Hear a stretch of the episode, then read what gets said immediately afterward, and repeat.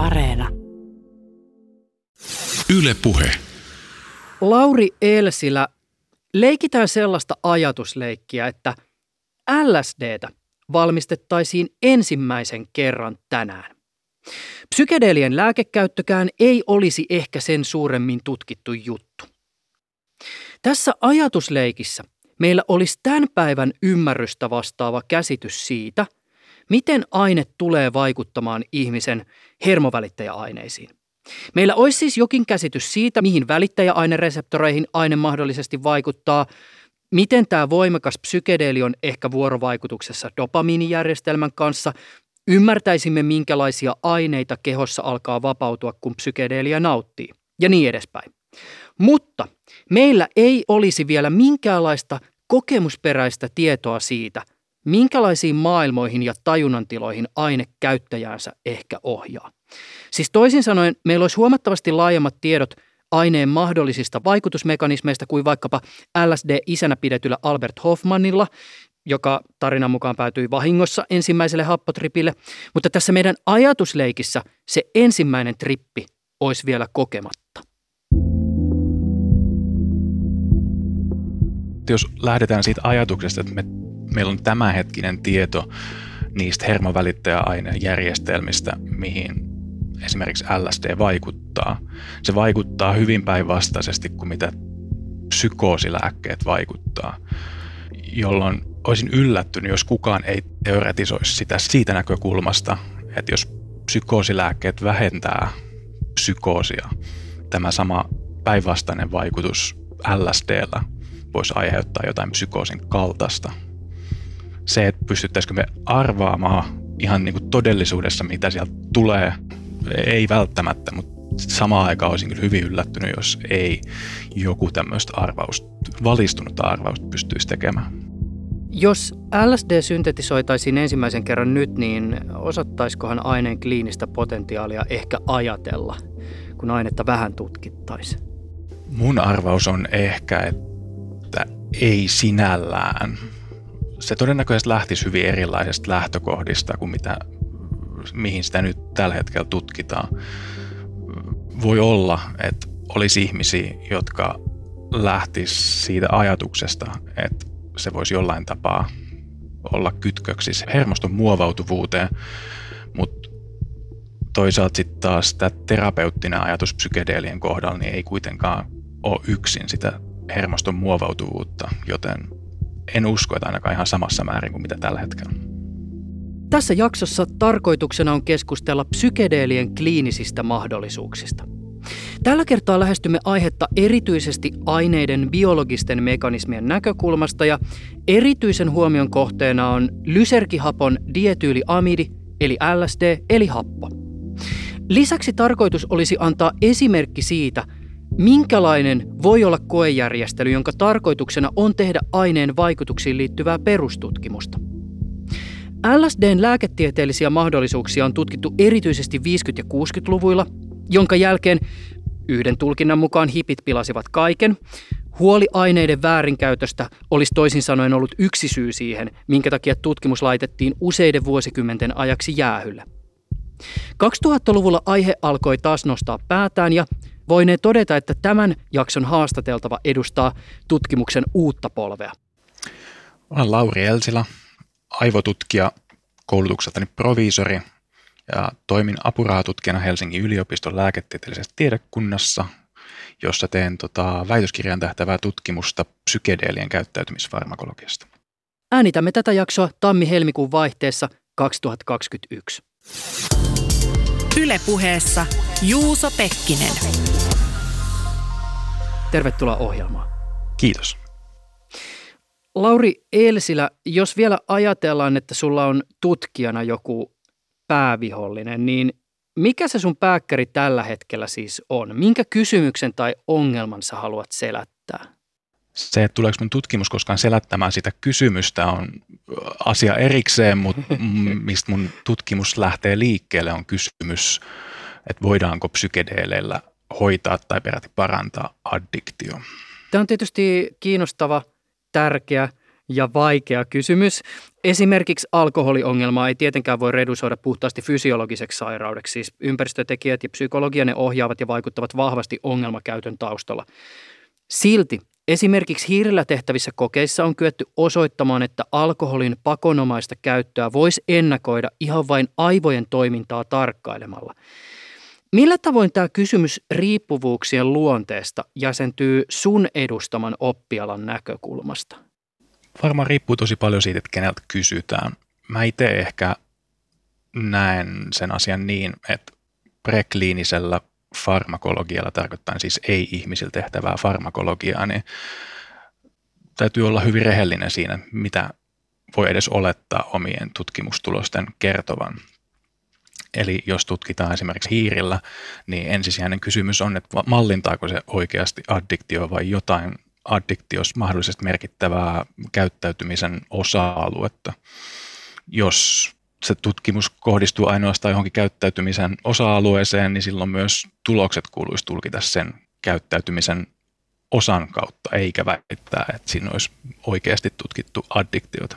Tämä on mun mielestä kiinnostava kysymys tämä addiktion ikään kuin juurisyy tai sen perusolemus siitä syystä, että siihen antaa aina ihminen vähän erityyppisen vastauksen, siis ammattilainen, riippuen siitä, että minkä alan ammattilainen kyseessä on. Ja nyt itse asiassa, kun mä esitin tuota kysymystä, niin mulle tuli tämmöinen pieni, en tiedä, tämä ei ole ehkä kauhean niin syvälle pohdiskeltu havainto, mutta tuli mieleen semmoinen, että tietysti olen huomannut, että esimerkiksi sun alan ihmiset aika usein vastaa tietysti Toki kokonaisuuden huomioiden ehkä vähän enemmän sieltä ikään kuin fysiologisesta vinkkelistä. Ja sitten taas toisaalta, kun sä kysyt vaikkapa niin kuin päihdelääkäriltä tai päihdetyöntekijältä asiasta, niin sitten ehkä nostetaan esiin esimerkiksi näitä niin kuin sosiaalisia tai ympäristötekijöitä. Mutta että mä oon miettinyt sitä, että onko tietyllä tavalla siis se, että, että nämä erilaiset näkökulmat näyttäytyy ehkä olevan jonkinlaisessa jännitteessä, niin tuleeko se myöskin siitä, että me ollaan tyypillisesti siis sekä tavankansalaiset että tutkijatkin ehkä sitten kuitenkin siinä suhteessa tai niin kuin länsimaisen ajattelun marinoimia, että meillä on edelleenkin se joku ajatus siitä niin kuin mielen ja kehon erillisyydestä, vaikka ne tietysti on monessakin mielessä hyvin pitkälti toisiinsa yhteydessä. Mutta vaikka tämä tiedostetaan, niin jollakin tavalla se puhe ehkä sitten kuitenkin muodostuu sillä tavoin, että no onko se nyt sitten niin kuin mieli vai onko se nyt se ihmisen keho vai onko se se ympäristö. Et, me tavallaan tehdään tämmöisiä lokeroita, jotka sitten kuitenkaan ei ehkä anna ikään kuin kuvaa siitä niin kuin todellisuuden yhteenkietoutuneisuudesta. Olipas pitkä pohdiskelu. Mun mielestä sun ajatus on ihan niin kuin oikein jäljellä. Tietenkään oma, oma koulutus ei anna ehkä kauhean vahvaa pohjaa tuommoisen niin kuin näkemyksen tieteelliseen pohdintaan, mutta olen miettinyt noita ihan samoja kysymyksiä, koska mun mielestä se on hämmentävää, koska aika harva varmaan avoimesti tunnustautuu dualistiksi mm-hmm. ja sitten huolimatta kuitenkin toi sun kuvaama aukko tai rotko tai kuilu esimerkiksi niin kuin sosiaalitieteiden ja sitten taas toisaalta biolääketieteellisen tutkimuksen välillä esimerkiksi addiktiokysymyksessä niin on, on olemassa. Ja sitten onko se välttämättä aina tarkoituksenmukaista, mutta semmoista niin kuin toisen osapuolen vähättelyä tai niiden tutkimustulosten niin kuin, ei suorastaan kyseenalaistamista, mutta tavallaan ohittamista näkyy ja se on monin tavoin mun mielestä väärin ja haittaa ehkä tämä asia ymmärtämistä. Ehkä tästä tämmöinen niin käytännön esimerkki, mikä itselle tulee mieleen, on siis se, että hyvin tyypillisesti, kun me puhutaan vaikka niin kuin ihmisen elämän jostain suurista kokemuksista, kun me puhutaan rakkaudesta, niin välillä kuulee semmoisen, että, että, että no onko rakkaus sitten vain kemiaa. Ja mä en ymmärrä sitä vain-sanaa siinä, koska siis jos rakkaus olisi vain kemiaa, niin eihän se sinänsä, eihän se tavallaan niin kuin luo minkäänlaista niin kuin arvostelmaa siihen, että onko se rakkaus hyvä vai huono asia, koska välillä tuntuu siltä, että se vain kemia ikään kuin arvottaa tämän rakkauden tulkinnan vähemmän arvokkaaksi kuin sen, jossa rakkaus on vain jotain epämääräistä niin kuin mielten resonanssia. Toi on ihan totta ja sama, sama tietenkin näkyy jotenkin siinä, että jos ajatellaan, minä tai joku mun kaltainen tutkija tutkii esimerkiksi addiktion neurobiologiaa, niin sit usein saattaa törmätä siihen kysymykseen, että no onko se sitten muka vain biologiaa. Mä en ainakaan missään tapauksessa väitä, että addiktio olisi vain biologiaa, mutta se, joka väittää, että addiktioon ei liity minkäännäköistä biologiaa, on vähintäänkin väärässä.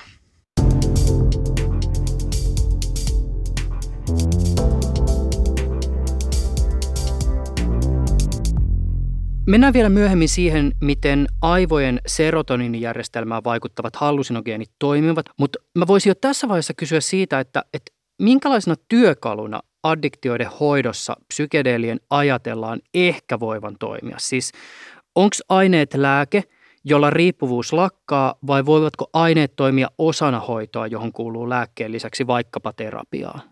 Toihan on tällä hetkellä kysymys, mihin kukaan ei osaa vastata, koska meillä on tietoa lopultakin niin vähän. Mä itse pidän aika epätodennäköisenä sitä vaihtoehtoa, että ne olisi lääke, johon ei koskaan sisältyisi minkäännäköistä esimerkiksi psykoterapiaa. Mutta tällä hetkellä ajatuksena on se, että ne voisi toimia nimenomaan jonkunnäköisen terapian ja henkisen ja sosiaalisen tuen yhteydessä lisänä tuomaan ja voimistamaan niitä psykoterapian tai sen sosiaalisen tuen muutenkin antavia vaikutuksia. Se, että voisiko se parantaa, siitä on olemassa mielenkiintoisia tuloksia, mutta sitä en kuitenkaan uskalla sanoa, että se voisi parantaa, ainakaan vielä tässä vaiheessa. Mutta minkä takia just psykedeelejä kannattaa tässä viitekehyksessä tutkia? Siis aineilla on tiedettyjä haittavaikutuksia, Niillä voineen sanoa olevan lääkekäytön näkökulmasta myös sitä päihdekulttuurin mukanaan tuomaa painolastia, ja lääkkeiden väärinkäyttöä voidaan pitää monessakin mielessä aika isona yhteiskunnallisena ongelmana, jos siis laajamittaisempaan lääkekäyttöön asti edes päästään. Näin niin kuin farmasian ja farmakologian perinteestä tulevana tutkijana, niin ensimmäinen ajatus tietenkin on myös se, että voitaisiko me oppia jotain esimerkiksi psykiatristen sairauksien biologiasta tai synnystä näitä aineita tutkimalla. Sitten samaan aikaan kuitenkin myös, jos ne aidosti on terapeuttisia siinä määrin, kun niiden tällä hetkellä uskotaan olevan, niin voitaisiko me kehittää vielä parempia lääkkeitä. Sitten taas toisaalta, mikä on parempi lääke, sanot, että ne on jossain, että niillä on haittavaikutuksia, toki, niin kaikilla lääkkeillä on, mutta meillä on kuitenkin olemassa ryhmä suhteellisen vaarattomia tai ainakin niin kuin fysiologisesti turvallisia aineita, joilla voi olla mahdollisesti todella voimakkaita hoidollisia vaikutuksia, niin tämä on mun mielestä jo sinänsä syy, miksi niitä kannattaa ainakin tutkia. Toisaalta se myös, jos puhutaan tästä lääkekäytöstä ehkä joskus tulevaisuudessa, niin ennen kuin siihen päästään, niin varmaan jo ihan pelkästään tältä ikään kuin no, materialistisella tasolla pitää ottaa selvää muun muassa se, että miten esimerkiksi genetiikka tai vaikkapa yhteisvaikutukset muiden lääkeaineiden kanssa.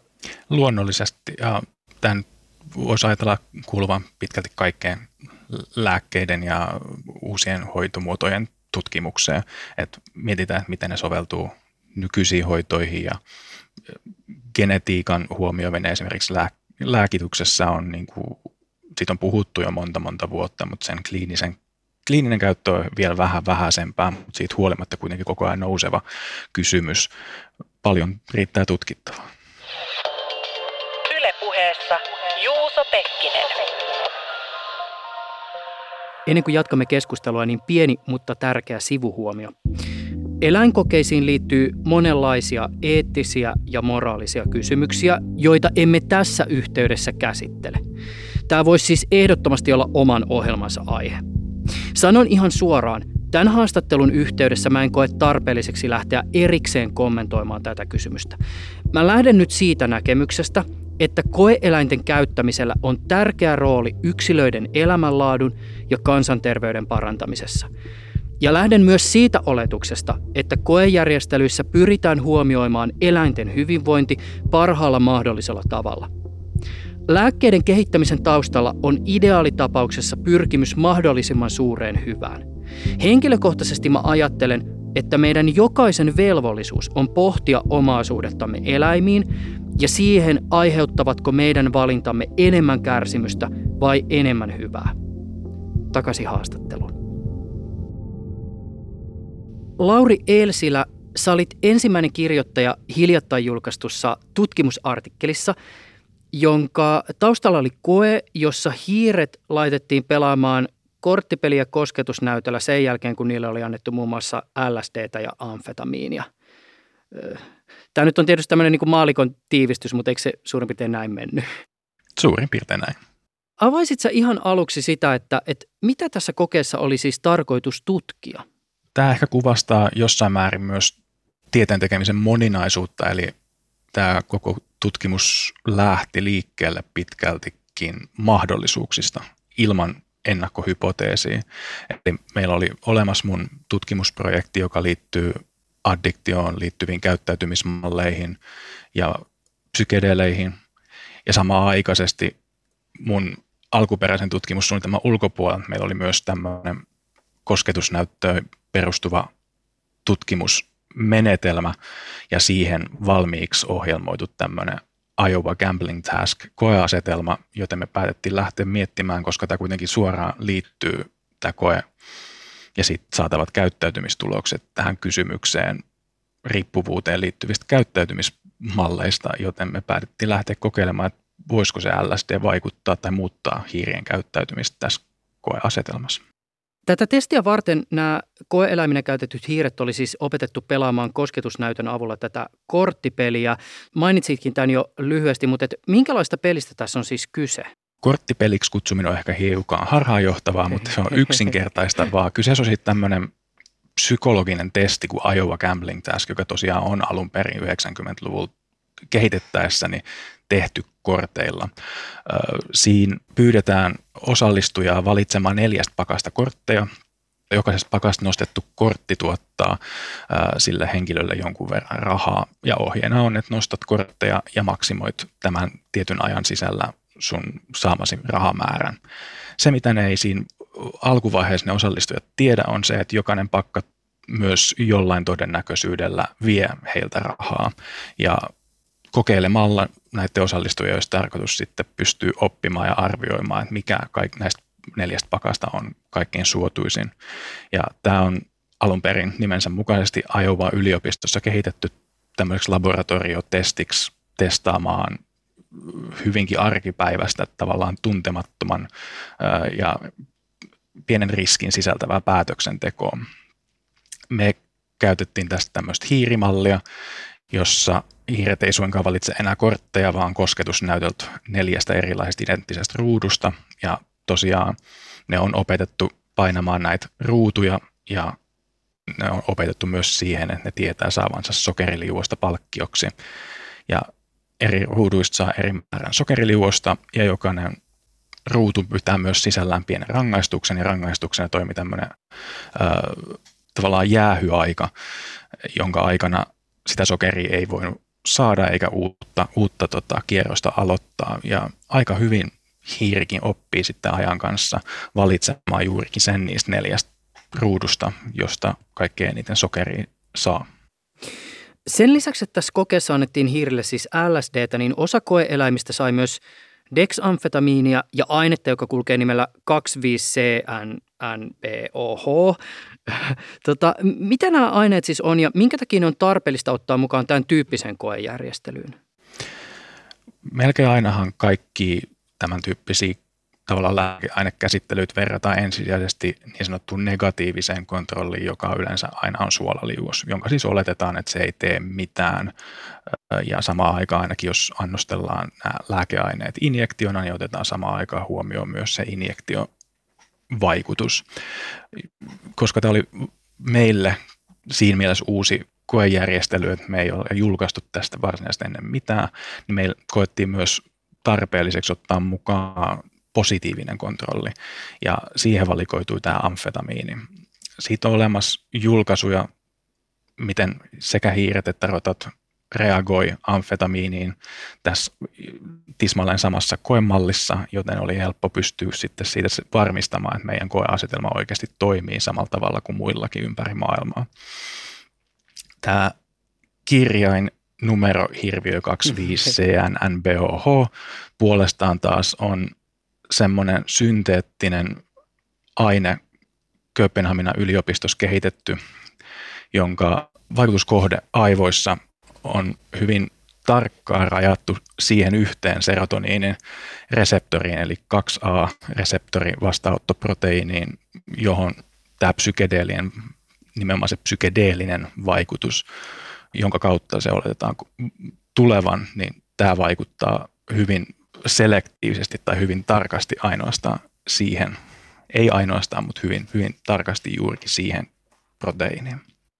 Rajatulla vaikutuksella pyrittiin sitten näkemään se ajatus siinä, että jos saadaan LSD aikaiseksi jonkunnäköisiä vaikutuksia hiirissä, niin rajaamalla se vaikutus siihen tasan yhteen reseptoriin sitten olisi voinut meille kertoa myös sen, että johtuuko ne käyttäytymismuutokset sitten siitä reseptorijärjestelmästä vai jostain muusta. Eli jos me oltaisiin nähty tismalleen samanlaiset vaikutukset LSDllä ja sitten tällä 25CNN BOHlla, niin oltaisiin voitu tehdä päätelmiä siitä, mikä on tämän kyseisen reseptorijärjestelmän merkitys tälle käyttäytymiselle. Jatketaan hetken kuluttua vielä tämän tutkimuksen parissa, mutta tässä vaiheessa jo – Miten Suomessa saa luvat psykedeelien tutkimuskäyttöä varten? Siis minkälaiset perusteet täytyy olla? Jos tässä testissä halutaan esimerkiksi just käyttää LSDtä, niin miten se käytännössä tapahtuu? Se on tietenkin selkeästi kaksi eri tasoa. Jos lähdetään liikkeelle siitä, että me tehdään nimenomaan prekliinistä tutkimusta, niin me tarvitaan ensin käyttölupa kaikille huumausainelainsäädännön alla oleviin aineisiin Fimealta, siis Suomen lääkeviranomaiselta, jonka lisäksi sitten tarvitaan jokaiseen maahan tuotavaan erään aina erikseen erillinen maahantuontilupa.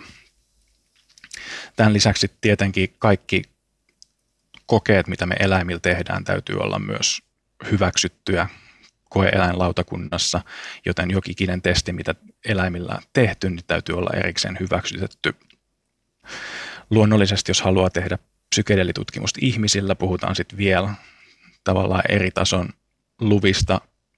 Luonnollisesti nämä samat ää, käyttö- ja maahantuontiluvat täytyy olla kunnossa, mutta sen lisäksi ihmisiin kohdistuvaa lääketieteellistä tutkimusta säädellään erillisellä lailla.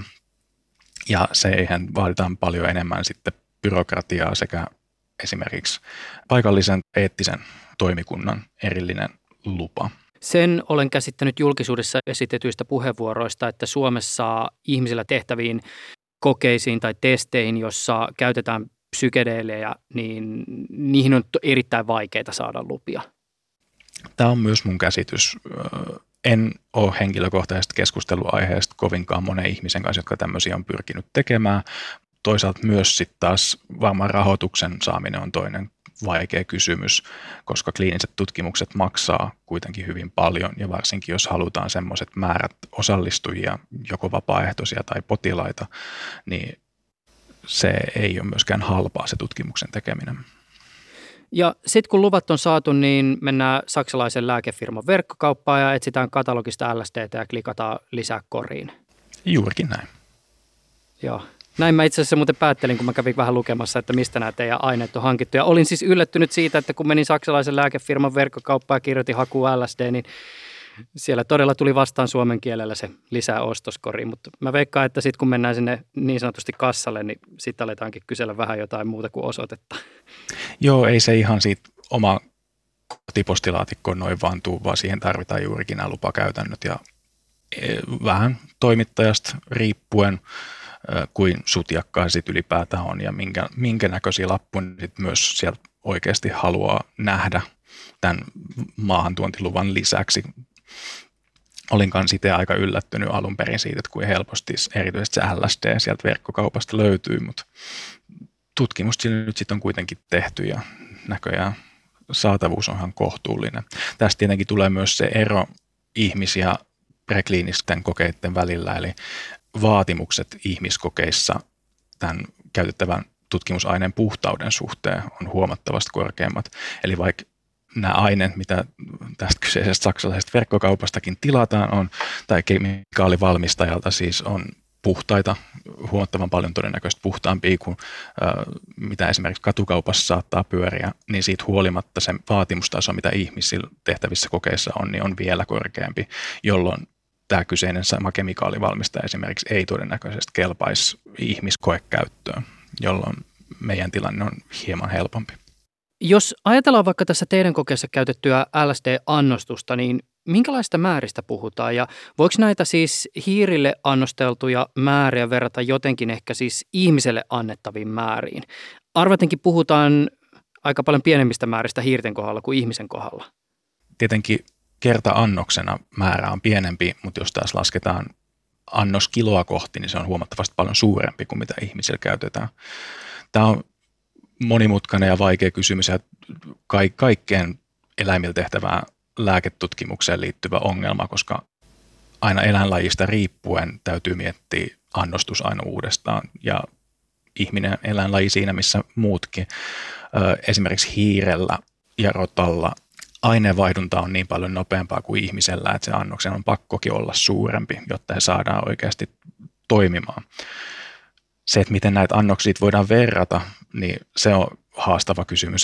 Ihmisillä pystytään kysymään, miltä tämä tuntui, minkälaisia kokemuksia sä koit. Hiireltä tätä ei valitettavasti voida kysyä, tai kysyä voidaan, mutta vastauksia ei välttämättä saa. Me käytettiin, ja monet muutkin on käyttänyt tämmöistä yhtä korrelaattia, mikä on olemassa, eli tämmöinen päännykäysvaste, englanniksi käytetään ilmaisu head twitch response, joka liittyy hyvin vahvasti nimenomaan serotoniinin 2A reseptoriproteiinin aktivaatioon, mutta yleensäkin laajemmin ehkä serotoniinijärjestelmän aktivaatioon. Ja se on hyvin semmoinen silmiinpistävä piirre sekä rotilla että hiirillä, että se lisää tavallaan semmoisia no, todella nopeita päänheilautusliikkeitä ja rotilla semmoisia tavallaan märän koiran kaltaisia ravistusliikkeitä. Ja eri annokset aiheuttaa eri määrän tietysti ajassa näitä vasteita ja aineen kyky saada aikaan hiirillä näitä päännykäysvasteita korreloi todella voimakkaasti sen kanssa, mikä on sen kyseisen aineen kyky tuottaa psykedeellisiä ja erityisesti tämmöisiä mystisen kaltaisia kokemuksia. Jos ei ole trendikäs mikrodoussaaja ja haluaa niin sanotusti tripille, niin LSDn kohdalla päihdekäytössä annostus lienee tyypillisesti siinä 100, 150 ja 200 mikrogramman hujakoilla. Mutta sitten kun puhutaan mahdollisesta lääkinnällisestä käytöstä, niin onko meillä tässä vaiheessa mitään arviota siitä, että minkälaisilla annoksilla saadaan mahdollisia hyötyjä vaikkapa juuri riippuvuuksien hoidossa? Helppo vastaus olisi ei, koska tutkimuksia on tehty kuitenkin vielä niin vähän. Mutta se ajatus, mikä näissä tämänhetkisissä tutkimuksissa näiden hoitojen suhteen on, on se, että ihminen pitäisi saada kokemaan näitä subjektiivisia kokemuksia, eli tavallaan kokemaan se psykedeellinen tila. Tätä taustaa vasten varmaankin juurikin noin annokset sieltä noin sadasta sinne 200 on aika olennaisia ja ne on juurikin niitä, mitä sitten esimerkiksi LSDn kohdalla on kokeiltu ja testattu. Mutta se, että voitaisiko tarvita isompia annoksia jossain tapauksessa tai riittäisikö pienemmät annokset, niin siihen ei tämänhetkinen tutkimus osaa kyllä antaa mitään vastauksia välillä psykedeelien tähän lääkekäytön potentiaaliin liittyvän keskustelun kyljessä kulkee myös tämä kysymys tästä itselääkinnästä. Mä otan vielä esille tuon mikroannostelun, joka siis nousi joku vuosi sitten ilmiönä laajempaan tietoisuuteen, kun media nosti esiin tämmöisiä hyvin anekdotaalisia käyttäjäkokemuksia siitä, kuinka hyvin pienet LSD- tai psilosybiiniannokset auttoivat vaikkapa vaativaa asiantuntijatyötä tekeviä henkilöitä olemaan luovempia ja rennompia ja tehokkaampia. Joo, mutta siis että kliinisessä näkökulmasta tehty tutkimuksia ei oikeastaan ole vielä ehkä tehty yhtään tai kourallinen ainoastaan, jolloin kaikki väitteet siitä, että miten mikroannostelu voisi parantaa sairauksia tai parantaa elämänlaatua, niin toistaiseksi pohjautuu ainoastaan kyselytutkimuksiin. Ja kyselytutkimuksien tunnettu ongelma on juurikin se, että ketkä siihen vastaa ja miten he sitten ö, omia kokemuksia raportoi. Olisiko meidän nykytietämyksen valossa siis mahdollista ajatella jotain tulevaisuuden lääkeainetta, joka antaa vastaavan hyödyn kuin vaikkapa LSD tai psilosybiini näyttäisi antavan, mutta joka ei aiheuttaisi voimakkaita tajunnantilan muutoksia? Se on varmaankin kysymys, missä ei ole olemassa vielä vastausta. Se on hyvinkin jopa tieteellisten lehtien sivuilla debatoitu kysymys, voisiko ne puhtaasti biologiset vaikutukset, eli esimerkiksi tähän hermoston muovautuvuuteen liittyvät vaikutukset, olla riittäviä sen hoidollisen vaikutuksen aikaansaamiseksi.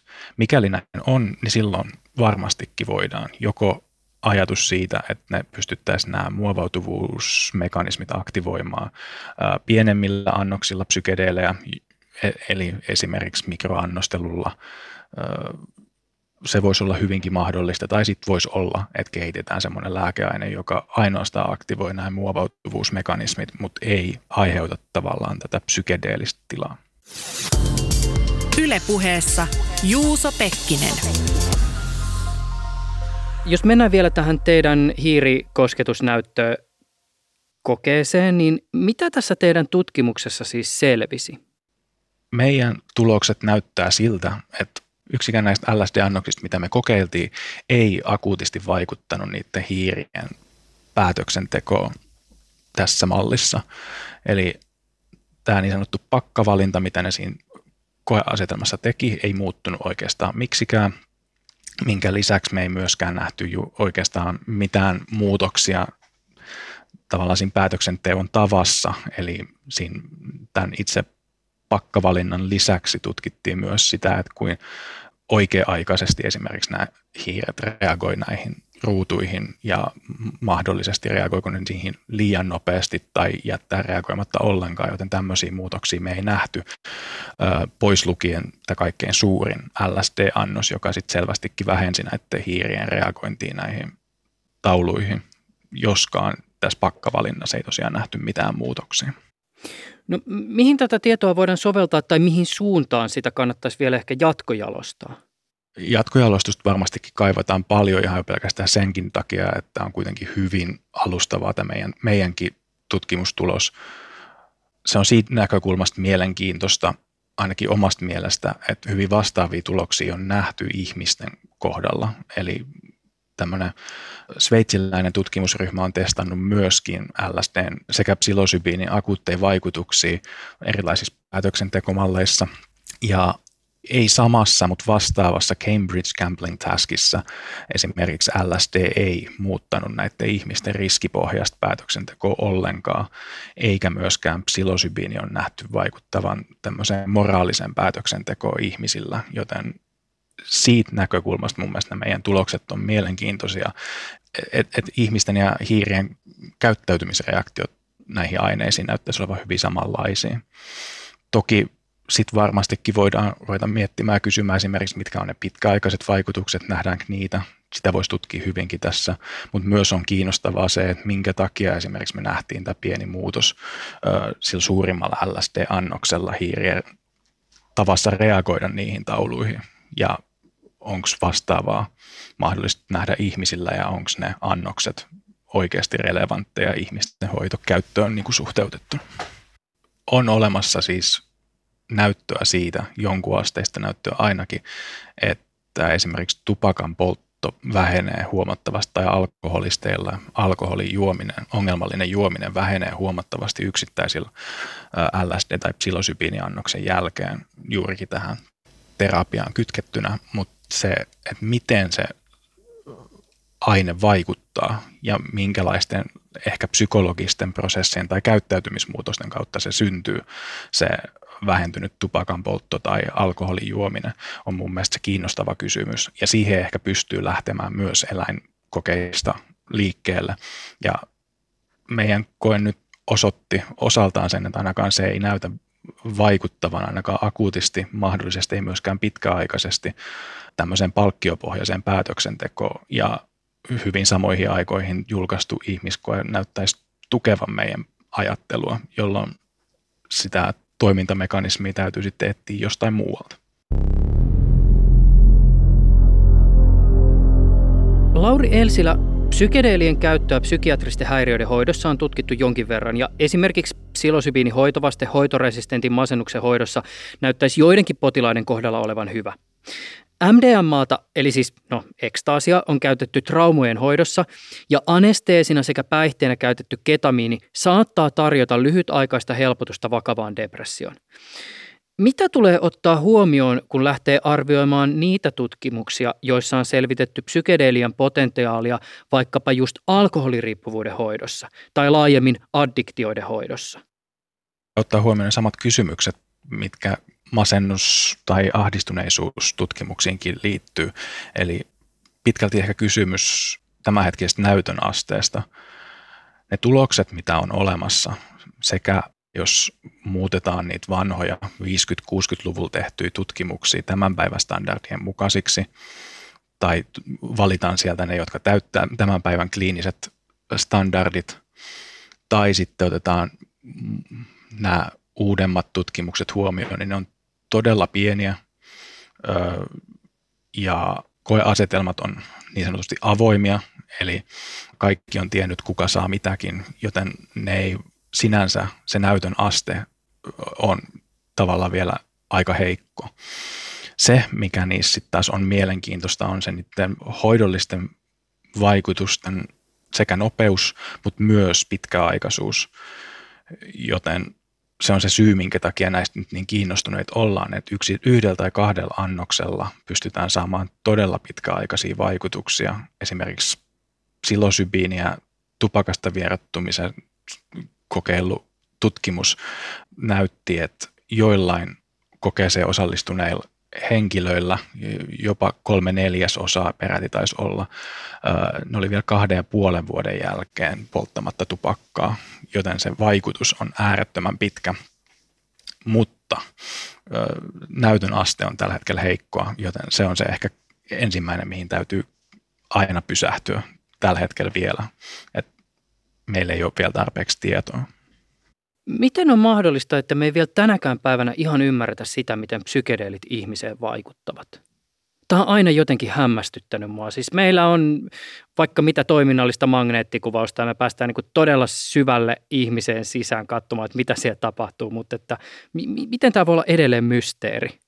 Periaatteessa tätä voi lähteä siitä näkökulmasta, että vaikka nämä aineet on ollut osa ihmiskulttuuriin jo kymmeniä kymmeniä vuosia, niin meillä on monen kymmenen vuoden tauko myös näiden aineiden tutkimuksessa, jolloin ei oikeastaan ole syntynyt juurikaan uutta tieteellistä tietoa ennen kuin nyt sitten taas reilun kymmenen vuoden aikana uudestaan.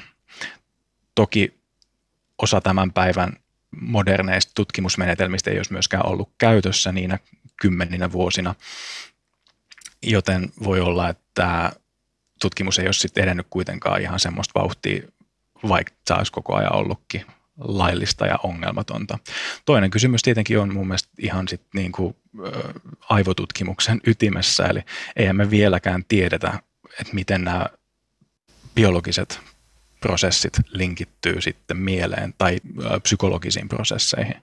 Arvauksia on ja erilaisia tavalla niin sanottuja ä, korrelaatteja on, eli pystytään havainnoimaan, että joku esimerkiksi haastattelussa tai vastaavassa havaittu psykologinen prosessi ajallisesti tapahtuu samaan aikaisesti kuin joku tietty aivojen sähköinen ilmiö, mutta sitten samaan aikaan tätä yhteyttä ei kuitenkaan sen tarkemmin tiedetä, niin siinä on myös ydin kysymys tähän, että vaikka meillä on toiminnalliset magneettikuvantamislaitteet ja huippumoderni aivotutkimus, niin ei se auta yksinään meitä kuitenkaan selvittämään, miten psykedeelit vaikuttaa, koska niiden vaikutus on niin monilaisesti sekä psyykkeeseen että biologiaan siellä pohjalla. Ja tämä raja näiden kahden välillä on vielä kuitenkin hakusessa tieteellisellä kentällä laajemmin.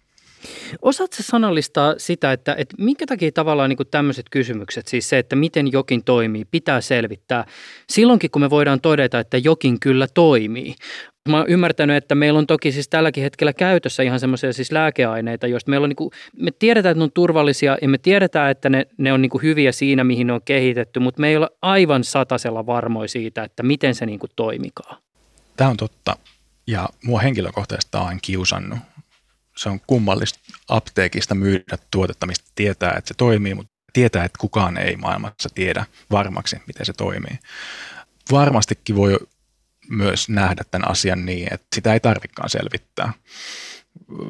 Olen kuullut kliinikoiden lausuvan monestakin asiasta, että jos se toimii, niin miksi sitä tarvii selvittää. Ja tavallaan esimerkiksi semmoisen työskentelyn näkökulmasta se voi olla totta.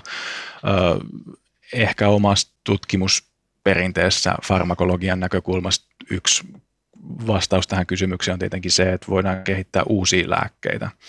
Jos me tiedetään, miten joku toimii, niin me voidaan koittaa vaikuttaa näihin toimintamekanismeihin jollain toisella tavalla ja katsoa, että pystyttäisikö me löytämään tehokkaammin tai voimakkaammin vaikuttavia lääkeaineita tai sitten mahdollisesti jopa vähemmän haittoja omaavia lääkeaineita. Samaan aikaan tietenkin me voidaan myös saada tietoa itse siitä sairaudesta, jos tutkitaan esimerkiksi lääkettä johonkin sairauteen, niin silloin erityisesti biologiasta pystytään oppimaan lisää jolloin sitten taas nousee kysymys tästä sen sairauden hoidosta ja sen uusista mahdollisuuksista, kun mekanismi ymmärretään siinä taustalla. Toki varmaan sitten tämmöinen tieteentekijän ihanne, eli tiedon jonkunnäköinen itseisarvo on varmaan myöskin tärkeää. Eli u- uusi tieto kuitenkin jossain määrin varmaan ajaa myös ihmiskulttuuria eteenpäin. Tästäkin varmaan voi käydä monennäköisiä kiistoja, että onko se pelkästään hyvä asia eteenpäin meneminen aina. Yle puhe. puhe. Lauri Elsilä, avaisitko hieman psykedeelien tunnettua farmakologiaa? Siis miten esimerkiksi LSD ihmisen elimistössä vaikuttaa? Hieman me olemme tätä asiaa jo tässä sivunneetkin, mutta, mutta tähän sietää varmasti paneutua vähän syvemmällekin. Psykedeelit vaikuttaa ensisijaisesti ihmisen serotoniinin, eli yhden näistä merkittävimpien hermovälittäjäaineiden järjestelmän kautta. Ja sieltä erityisesti serotoniinin vastaanottajaproteiinireseptori alatyyppi 2a on hahmottunut tässä vuosien aikana semmoiseksi kohteeksi, mitä nämä kaikki psykedeelit jollain tapaa aktivoi. Jotakuinkin kaikilla psykedeeleillä on vaikutuksia, nimenomaan aktivoivia vaikutuksia pääsääntöisesti muihinkin serotoniinin reseptoriproteiineihin, mutta tämä 2a ja sen aktivaatio on ollut se, mikä on havaittu olevan, tai ainakin hyvin vahvasti oletetaan olevan tämän psykedeellisen tilan takana. Esimerkiksi LSDn tapauksessa puhutaan kuitenkin niin sanotut hyvin likaisesta aineesta, eli se ei todellakaan rajoitu se vaikutus ainoastaan siihen serotoniinijärjestelmään, vaan vaikutuksia on myös suoraan dopamiinijärjestelmää, myös noradrenaliinijärjestelmää ja jopa histamiinijärjestelmää, eli LSDn tapauksessa erityisesti, mutta myös jossain määrin esimerkiksi psilosybiinin kohdalla, niin vaikutuskohteet on hyvin moninaiset.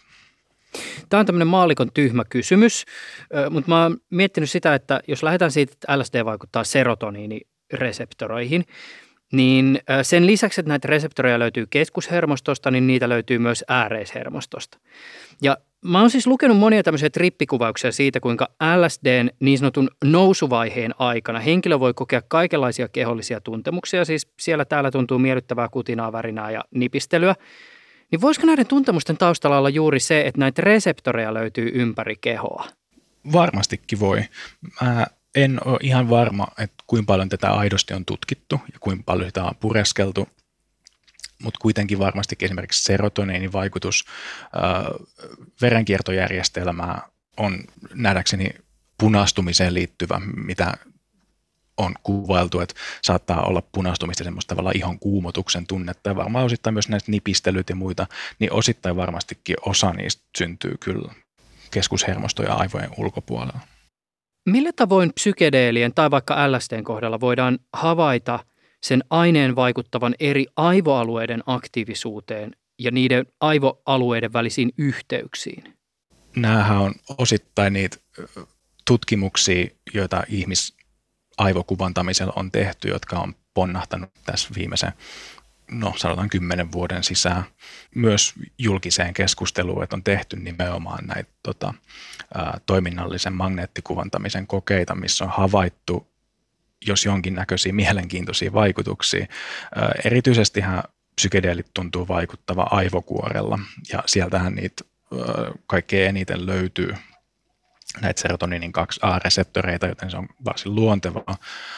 Ja tällä hetkellä näyttää siltä, että vaikutus on tavallaan aktivoiva, mutta sitten kokonaisuudessaan tavallaan tämmöinen verkostoaktiivisuus aivokuorella on hyvin hajanainen ja epäsäännöllinen, mikä poikkeaa taas tavallaan hyvin paljon tavallisesta tilasta. Ja tämä on yksi niistä keskeisimmistä löydöksistä tavallaan, että aivokuoren toiminta on jollain tapaa anarkistista tai tällainen hajanaista.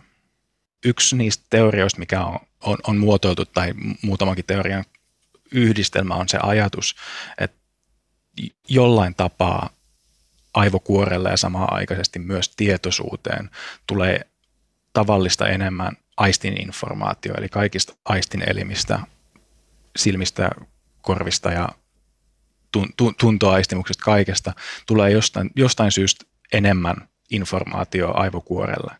Mä pyörittelen vielä tätä samaa, mutta vähän eri kulmasta. Siis jos ajatellaan psykedeelien hoidollista potentiaalia, niin minkälaisia mekanismeja nämä edellä mainitut prosessit ehkä siis saa aikaan? Aika usein psykedeelien mahdollisuuksien kohdalla nostetaan esiin tämä niin sanottu neuroplastisuus, mutta Mä veikkaan, että se saattaa olla terminä ehkä vähän hähmäinen, varsinkin kun se on vakiintunut muun muassa uskomushoitoja harjoittavien henkilöiden kielenkäyttöön tänä päivänä. Joo, neuroplastisuus tai hermoston muovautuvuus on semmoinen käsite myös ihan aivotutkimuksen puolella, jolla voidaan tarkoittaa todella, todella monia asioita. Ja yleensä aina kun joku puhuu eh, hermoston muovautuvuudesta tai neuroplastisuudesta, niin onkin syyt kysyä, että mitä se ihan oikeasti sitä tarkoittaa. Ehkä biologinen lähestyminen tähän kysymykseen on nyt muutaman vuoden vanha niin kuin varmuudella, eli Kaliforniassa David Ulsonin ryhmä pystyi osoittamaan soluviljelmissä, että useampikin eri psykedeeli jollain tapaa lisää hermosolujen kasvua ja erityisesti näiden tota, hermosolujen välisten kontaktipintojen, niin sanottujen tuojahaarakkeiden okasten lukumäärää ja sitten näiden hermosolun haarakkeiden haarottumista ja moninaisuutta. Ja nyt olisi myös jonkunnäköistä osviittaa olemassa siitä, että tämä voisi tapahtua myös ihan elävissä eliöissä, ei pelkästään siellä soluviljelymaljassa. Ja tähän pohjautuu nimenomaan se ajatus tavallaan psykedeelittömästä psykedeelistä, eli jos pystyttäisiin jollain tapaa valjastamaan tämä hermoston lisääntynyt muovautuvuus ja käyttämään sitä hoidon tukena. Hermoston muovautuu siis jatkuvasti, että se ei ole mikään semmoinen niin ihmeellinen asia, mutta erityisesti aivot on muovautuvimmillaan lapsuuden ja kasvun aikana. Ja aikuisen aivot on huomattavasti vähemmän muovautuvat, joskin muovautuvuutta tapahtuu kuitenkin koko ajan uusien muistojen esimerkiksi syntyessä ja näitä muistoja kerrattaessa. Joten kysymys erityisesti tässä psykedeelien kohdalla on siitä, että pystyttäisikö näitä tavallaan luonnollisia, mutta jo aikuisiässä hieman jähmettyneitä mekanismeja jollain tapaa kiihdyttämään tai voimistamaan.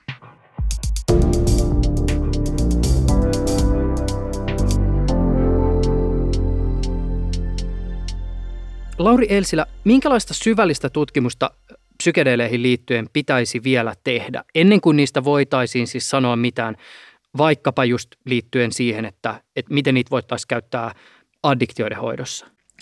Mun mielestä ensimmäinen kysymys, mikä pitäisi pystyä selvittämään, on aidosti suuremmilla osallistujamäärillä, että vaikuttaako ne oikeasti niin tehokkaasti kuin mitä niiden toivotaan ja oletetaan vaikuttavan. Ja tähän toki pyritäänkin vastaamaan. Nähdäkseni maailmalla on meneillä kuitenkin useampiakin isoja kliinisiä tutkimuksia sekä masennukseen että erilaisiin addiktioihin liittyen. Muutkin tiedostaa sen, että tämänhetkinen tietotaso ei ole vielä riittävä siihen, että pystyttäisiin tekemään mitään aitoja päätöksiä siitä, että nämä oikeasti on tehokkaita hoitoja tai ei.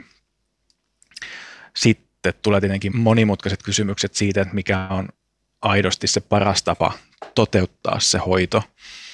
Itse lähestyn tietenkin tätä asiaa pitkälti siitä lähtökohdasta, lähtökohtaisesta ajatuksesta, että psykedeelit annostellaan aina turvallisessa, rauhallisessa, kliinisessä hoitosuhteessa ja niin kuin turvallisessa ö, hoitotilanteessa, eikä niin, että niitä siirretään apteekkiin ö, kotiin myytäväksi. Mutta sitten taas se, että mitä tämän itse niin kuin tavallaan annostelu hetken aikana tehdään tai tapahtuu, niin se tavallaan siihen hoitoon liittyvät ehkä nimenomaan terapeuttiset kysymykset on myös sitten semmoinen, joita täytyy varmastikin tutkia vielä pitkään ennen kuin voidaan sanoa tai niin kuin tehdä aitoja hoitopäätöksiä.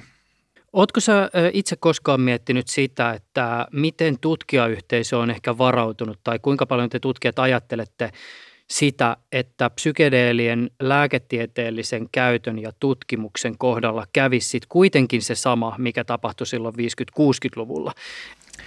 Varautumisesta en osaa sanoa, mutta kyllä tämä mun nähdäkseni on kuitenkin sellainen asia, mitä jatkuvasti mietitään. Eli tästä löytyy hyvinkin kantaa ottavia näkemyksiä ihan tieteellisten lehtien sivuilla, että miten täytyisi jopa tutkijayhteisön olla varovainen, ettei päädytä samaan tilanteeseen. Eli ettei erityisesti psykedeelitutkijat itse koittaisi myydä sellaista mielikuvaa tai ajatusta psykedeelien hyvyydestä ja paremmuudesta, mitä ei kuitenkaan vielä ole olemassa tieteellistä näyttöä, koska kyllä siinä varmastikin on ihan aito mahdollisuus sille, että jos tavallaan hypetetään asiaa liikaa, niin vastareaktio tulee olemaan sitten myöskin tavallaan suuri. Sitten tietenkin, jos tilanne on se, että me tutkijat ei pysty osoittamaan tämän hetken standardien mukaisesti, että ne aidosti olisi tehokkaita ja turvallisia lääkkeitä, niin silloin tietenkin koko tutkimussuuntaa täytyy varmaan miettiä ihan perustellusti uudestaan. Erityisesti tähän ensimmäiseen pointtiin liittyen, sehän on toki todettava, että eihän tämä niin sama tematiikka, eihän se koske vain ja ainoastaan psykedeelejä, että, että kyllähän jos ajatellaan vaikka Yhdysvaltojen Yhdysvaltojen opioidikriisiä, niin sitten minun on todettu, että vaikkapa niin kuin voimakkaiden opioidien haittavaikutuksista ja niiden opioidien potentiaalista on saatettu antaa aika ruusuinenkin kuva. Vaikka siis toki puhutaan oikeasti lääkekäytössä myös tosi hyödyllisestä ja joissakin tapauksissa välttämättömistä aineista. Mutta tietyllä tavalla niin kuin se ilmapiiri, jonka taustalla on ollut myös se pyrkimys siis saada aineet mahdollisimman laajaan käyttöön, on sitten johtanut siihen, että tietyt ongelmat ovat niin sanotusti räjähtäneet käsiin. Tämä on totta ja tämä sitten alkaa siinä vaiheessa jo linkittyä niin monelle yhteiskunnan eri tasolla, mun on ehkä farmakologina vaikea, vaikea ottaa niihin kaikkiin kantaa, mutta ö, kyllähän näistä täytyy tietenkin avoimesti mun mielestä keskustella. Se avoimuus sekä siitä hyödystä että haitasta täytyy olla kaikkien saatavilla, varsinkin kun tehdään päätöksiä.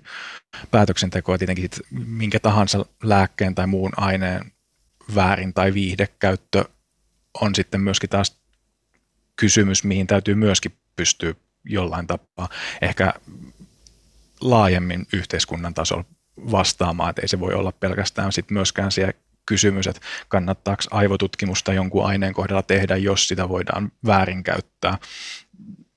Varmastikin hankala eettinen ja moraalinen kysymys, en sitä kiellä ollenkaan, mutta on varmastikin paljon yhteiskunnallisia tavallaan mekanismeja, joilla sit näihin ongelmiin pystyttäisiin myöskin puuttumaan, jos niin halutaan.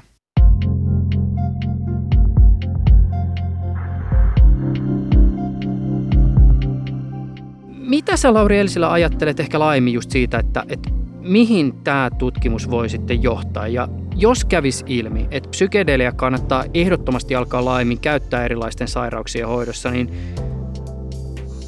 tämä nyt menee ehkä taas farmakologin tota, rooli ulkopuolelle, mutta et muuttaisiko se ehkä jotenkin aineisiin liittyvää yhteiskunnallista tai sosiaalista ilmapiiriä?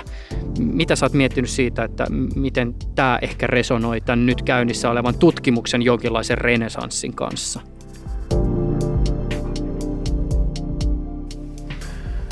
Sitä on tosi vaikea sanoa.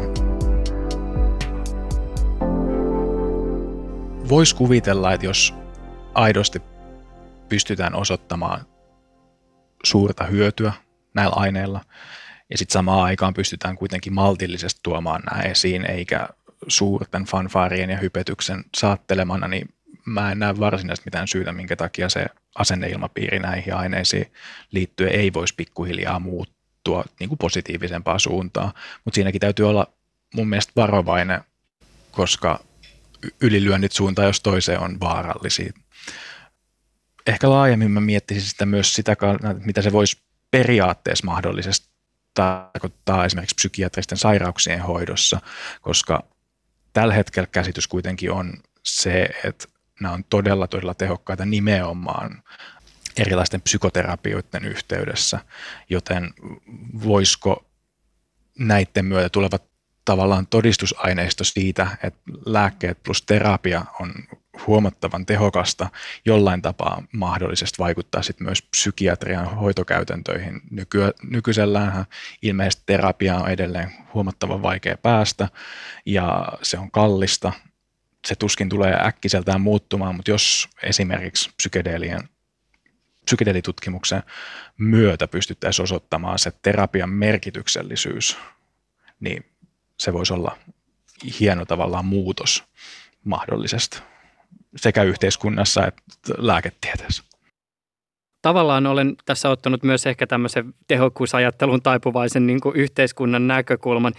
Jos kävisi ilmi, että psykedeelit yhdessä terapian kanssa voisi tuottaa hoitovastetta nopeammin ja pitkäkestoisemmin kuin nykymenetelmät, niin tämä varmaan otettaisiin tämä mahdollisuus aika avosylin vastaan tässä yhteiskunnassa, missä pitää saada mahdollisimman nopeasti ja mahdollisimman halvalla ja mahdollisimman tehokkaasti.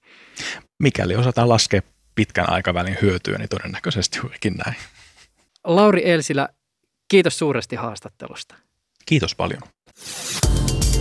Ylepuheessa Juuso Pekkinen.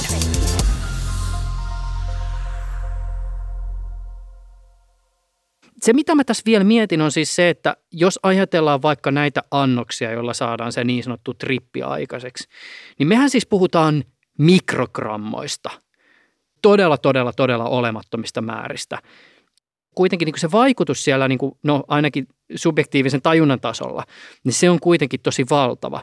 Niin onko mä käsittänyt oikein, itse asiassa se vaikutus, se, se ei niin kuin sinänsä tule siitä LSDstä, vaan siitä, minkälaisia prosesseja se LSD saa kiinnittyessään vaikkapa serotonin reseptoreihin aikaiseksi.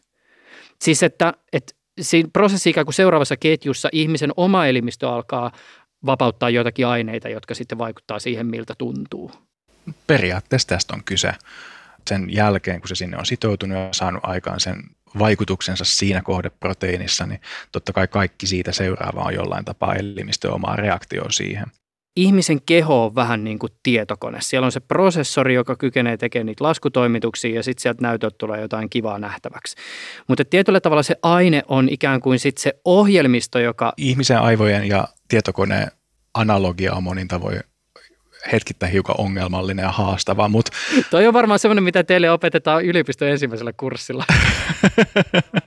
se sanoo aina kaikki teidän alan ihmiset. mutta se on valitettavasti totta.